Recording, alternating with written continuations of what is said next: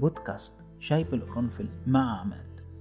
ملخص كتاب العادات السبع للناس الأكثر فاعلية. يعتبر هذا الكتاب من أفضل كتب تطوير الذات والتي حققت أفضل المبيعات على مستوى العالم. هذا الكتاب من تأليف ستيفن آر كوفي وهو عبارة عن دروس ذهبية فعالة في التغيير الشخصي والتي سوف تساعدك على تطوير نفسك وتحسين حياتك من كافة الجوانب. في البداية قد يوحي عنوان الكتاب أنه يتحدث عن سبع عادات فقط. لكنه في الحقيقة يتناول عدة مواضيع مهمة يسردها الكاتب في كل عادة من العادات. العقلية والفاعلية. يقول الكاتب أن هناك فرق بين الشخص الفاعل والشخص الفعال. فمن الأشخاص من يحققون النتائج المرغوبة بينما آخرون لا يحققون أي نتائج رغم قيامهم بنفس العمل. وإنفاقهم لنفس الجهد والوقت. يعود هذا الاختلاف بين الشخص الفاعل والشخص الفعال إلى ما سماه الكاتب بالنموذج الذهني وهو التصور الذهني لفكرة ما عند كل شخص حيث أن التصور الذهني قد يجعل أشخاص ناجحين بينما يجعل أشخاص آخرين فاشلين. إن أهمية النموذج الذهني ترتكز حول تصور الشخص وعقلية هذا الشخص تجاه أمر معين. فمثلا تصور الشخص للنجاح هو نموذج ذهني قد يسوق إلى النجاح فعلا أو إلى الفشل في حالة إذا كان النموذج الذهني خاطئ. أو مثلا إذا كان تصورك عن كسب المال تصور خاطئ فسوف يؤدي بك حتما نحو الفشل في تحقيق هذا التصور.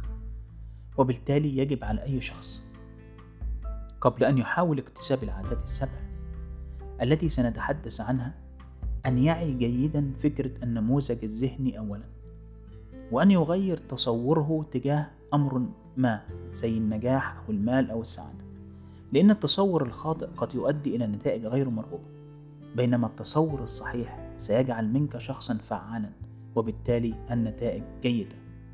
وإليك الملخص. أولا مراحل العادات السبع للناس الأكثر فعالية العادات السبع للناس الأكثر فعالية تأتي من أجل مساعدتك على بناء نماذج ذهنية تصورات أفضل للواقع الذي نعيش فيه كما إنها تساعدك على النطق بشكل أفضل. وأسرع بالمرور على ثلاث مراحل مهمة. لابد من المرور على هؤلاء الثلاث مراحل مرحلة الاعتمادية. والمقصود بها اعتماد الشخص على الآخرين في أغلب جوانب الحياة. اعتماد على الأسرة على الأصدقاء إلى آخره. حيث ستساعدك العادات الثلاث الأولى العادة الأولى والثانية والثالثة على تغيير بعض المفاهيم والأفكار عن الاعتمادية. وسوف تساعدك على الاعتماد على نفسك أكثر من أي وقت مضى. حتى تستطيع أن تصل إلى مرحلة الاستقلالية وهي المرحلة الثانية. والمقصود بها استقلال الشخص حيث يكون فيها الشخص معتمدا على نفسه بشكل كامل أي أنه لا يعتمد على الآخرين ويتحمل مسؤولية أفعاله وقراراته. تختلف المدة التي قد يصل فيها الشخص إلى هذه المرحلة من شخص إلى آخر فقد يكون شخص صغير السن ومستقل. بينما شخص آخر في الثلاثينات وربما متزوج أيضا لكنه لم يصل بعد إلى الاستقلالية حيث ما زال يعتمد على الآخرين. ولا يتحمل مسؤولية نفسه. ستساعدك العادات أربعة وخمسة وستة في هذه المرحلة حتى تستطيع أن تنتقل إلى المرحلة الثالثة وهي مرحلة الترابط. وهي المرحلة الأخيرة في مسار الوصول إلى فاعلية أكثر حيث يكون فيها الشخص أكثر استقلالية ولا يصبح مسؤولا عن نفسه فقط وإنما مسؤول عن أشخاص آخرين كالأسرة وغيرها. وتأتي بعد هذه المرحلة العادة السبعة والأخيرة والتي تظل مع الشخص لباقي حياته. ثانيا العادات السبع للناس الأكثر فعالية والآن قد وصلنا إلى العادات السبع التي سوف تساعدك على تغيير نموذجك الذهني وتصورك للأمور وللواقع. ثم ثانيا سوف تساعدك على المرور من المراحل الثلاث الذي سبق وذكرناه. العادة الأولى كن مبادرا. ينقسم الناس إلى أشخاص مبادرين وإلى أشخاص سلبيين. لكن هذا الانقسام لا يعني بالضرورة انحصار الناس إلى مبادرين وسلبيين فقط وإنما الأمر يشبه طيفا من الألوان حيث قد يكون فيها الناس مختلفين في مستوى المبادرة وفي مستوى السلبية أيضا. مثلا قد تكون أقل مبادرة وتميل إلى أن تكون سلبي أو أن تكون سلبي لكن تميل لأن تصبح مبادرا. الشخص المبادر هو شخص يؤمن بأن أفعاله يمكن أن تؤثر على واقعه كما أنه يتحمل مسؤولية أفعاله وقراراته ويسعى إلى حل المشكلات حتى لو لم يكن السبب الرئيسي في حدوثها بينما الشخص السلبي هو شخص لا يؤمن بأن أفعاله ستؤثر على واقعه كما أنه لا يتحمل مسؤولية أفعاله وقراراته. ولا يسعى إلى حل المشكلات بل تجده يحمل الناس مسؤولية هذه المشكلات ودائما ما يلوم الآخرين على فشله وعلى سوء حظه. لكي تكون شخص فعال ابدأ أولا بأن تكون شخصا مبادر وذلك بأن تتحمل مسؤولية نفسك أولا وأن تؤمن بأن أفعالك ستؤثر على واقعك وبالتالي ستؤتي ثمارها بنتائج جيدة. العادة الثانية. ابدأ والنهاية في ذهنك. يعمل الناس أحيانا جاهدين للوصول إلى سلم النجاح ويكتشفون في الآخر أن هذا السلم كان خطأ منذ البداية. يقول الكاتب أن على الشخص أن يعلم منذ البداية الطريق الذي سيسلكه للنجاح وأن يدرك أن نهاية هذا الطريق ستكون نجاحا. ولتحقيق هذه العادة واكتسابها يتوجب على الشخص تحديد أهدافه على المدى القريب ثم أهدافه على المدى البعيد الأهداف على المدى القريب والمقصود بها معرفة الأهداف وراء قيامك بعمل ما وتحديد هذه الأهداف قبل البدء في هذا العمل كما يجب أيضا أن تسأل نفسك ما الهدف من قيامي بهذا العمل؟ وهل سأحقق نتائج مرغوبة جراء قيامي بهذا العمل؟ إذا كان الجواب على السؤال الأخير بلا فحينها يجب أن تتوقف عن قيامك بهذا العمل وأن تبدأ بتحقيق ما ترغب في الحصول عليه أما الأهداف على المدى البعيد والمقصود بها تحديد الأهداف التي ترغب في الوصول إليها في السنوات الأخيرة من حياتك ويقصد الكاتب هنا بالأشياء التي ستتركها قبل رحيلك عن هذا العالم هل ستكون النتائج المرغوبة مفيدة للآخرين؟ هل ستنتفع أسرتك من الأشياء التي تتركها؟ هل حققت تغييرا في هذا العالم بأفعالك؟ وغيرها من الأمور؟ تساعدك تحديد الأهداف على معرفة المسار الذي ستمشي من خلاله للوصول إلى النتائج المرغوبة فمعرفة الأهداف ستجعلك راغبا إما في تحقيقها أو في تغييرها لتتناسب مع رغباتك. العادة الثالثة ترتيب الأولويات. كونك شخص مبادر وتسعى إلى تحقيق الأهداف المحددة لا يعني أنك شخص فعال فرغم قيامك بالعادة واحد والعادة اثنين إلا أنك ستواجه العديد من العقبات في مسار حياتك بما فيها المشاكل وضغوط الحياة ودائما ما ستكون المسؤوليات أكبر بما كنت تعتقد. ولهذا يأتي دور العادة الثالثة من أجل مساعدتك على ترتيب الأولويات حسب أهميتها فترتيب الأولويات سيجعلك مركزا على إنهاء أكبر قدر من المهام المهمة وبالتالي تستطيع أن تسلك الطريق الصحيح.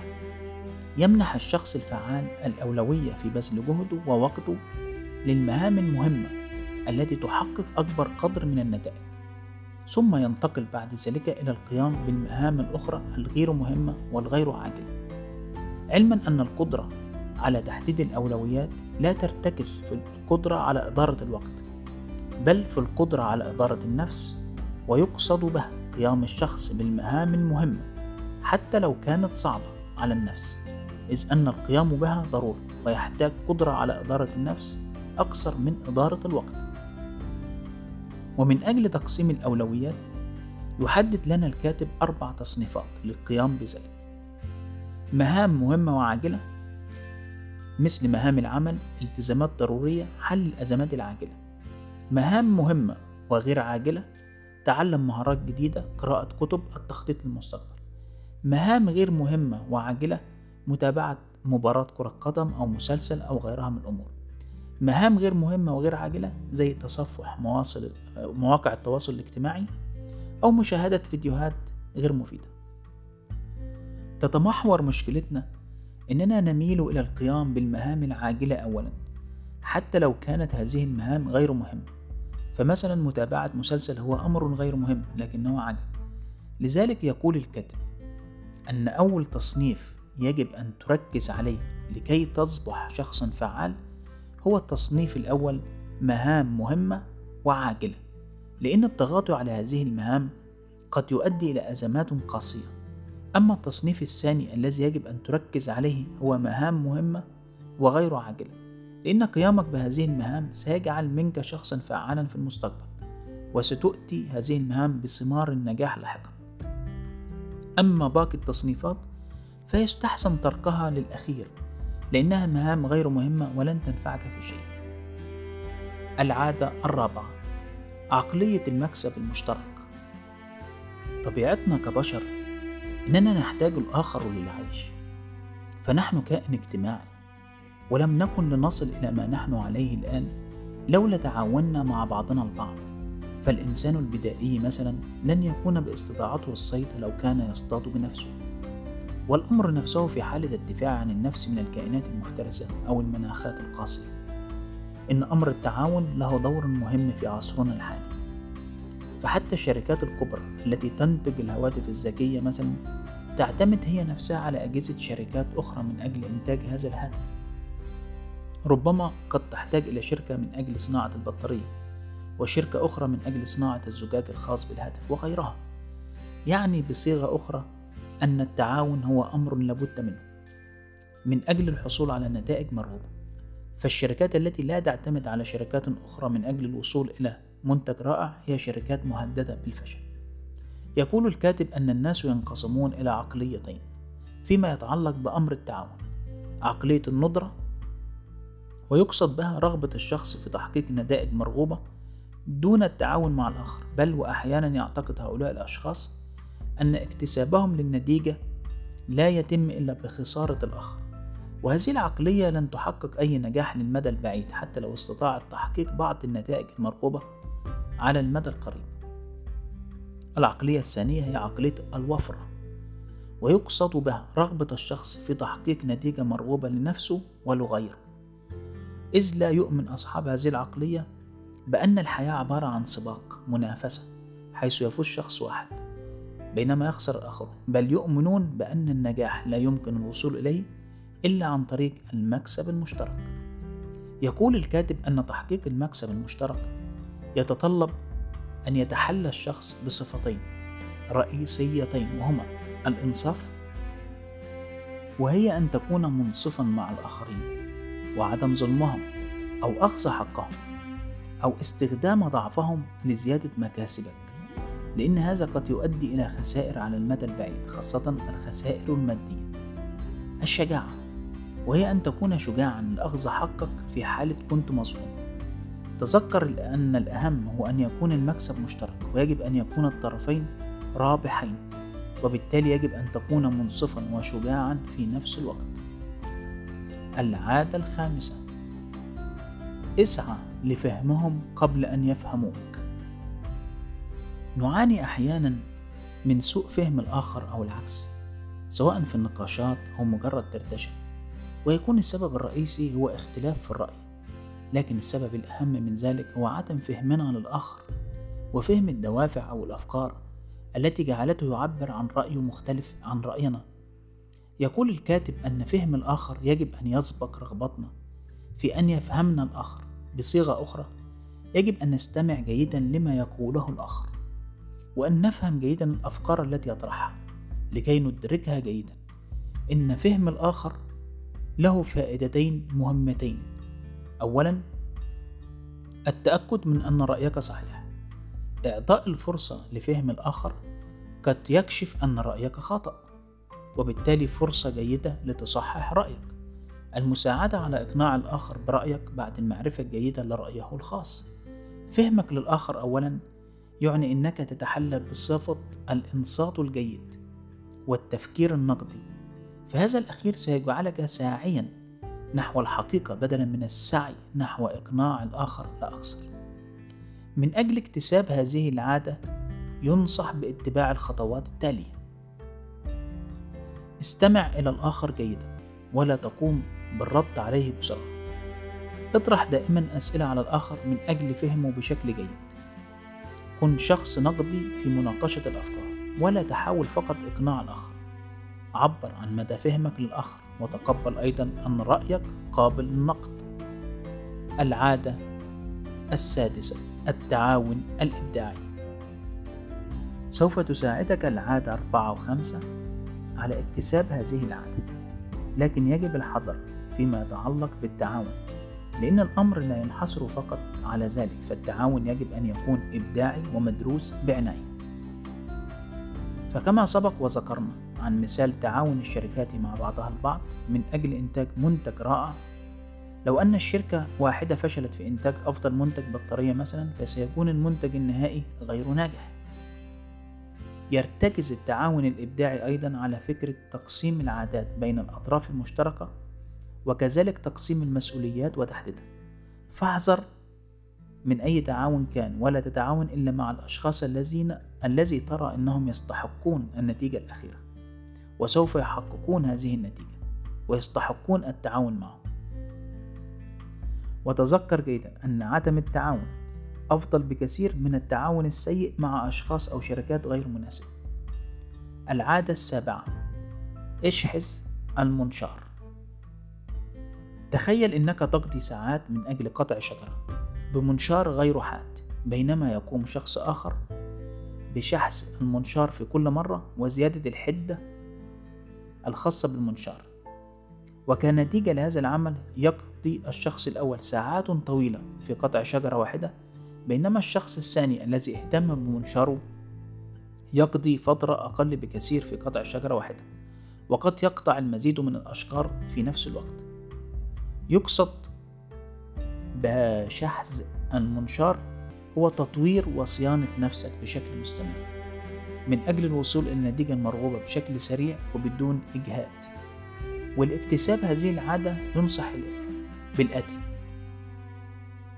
صيانة نفسك من الإجهاد المستمر على أربع جوانب من جوانب حياتك. الجانب الأول الجانب الجسدي. من الضروري أن ترتاح جسديا لأن إجهاد الجسد يستهلك طاقة أكثر وبالتالي تقل الإنتاجية والإبداع. مما يؤدي لعدم الوصول إلى الأهداف أو النتائج. الجانب الروحي. إذا كنت شخص متدين فمن المستحسن من حين لآخر الاهتمام بحياتك الروحانية. من خلال ممارسة الطقوس الدينية التي ترتاح بها. أما إذا لم تكن شخص متدين فالتأمل من حين لآخر قد يساعدك على الاسترخاء وإعادة التفكير في كل جوانب حياتك. ثالثا الجانب الذهني. ابتعد عن المشتتات من حين لآخر والتي قد تلهي عقلك كمشتتات مشاهدة الأفلام والمسلسلات أو استخدام مواقع التواصل الاجتماعي بكثرة. الجانب الاجتماعي ركز على جودة علاقاتك الاجتماعية بدل التركيز على اكتساب علاقات أكثر. علاقات قليلة وجيدة أفضل مئة مرة من علاقات كثيرة وغير مستقلة أما فيما يخص تطوير الذات فينصح الكاتب أن تستمر دائما في تطوير نفسك خاصة إذا آمنت بفكرك بفكرة إنك لا تعرف شيء. فإيمانك بعدم معرفة شيء سيجعلك تواصل التعلم لاكتساب مهارات أكثر خاصة إننا في عصر حيث المعلومة أصبحت متوفرة بضغطة زر واحد وهو عصر لا يقبل فيه أي أعذار. إنك لا تستطيع أن تتعلم أي شيء. هذا كان ملخص كتاب العادات السبع للناس الأكثر فعلا.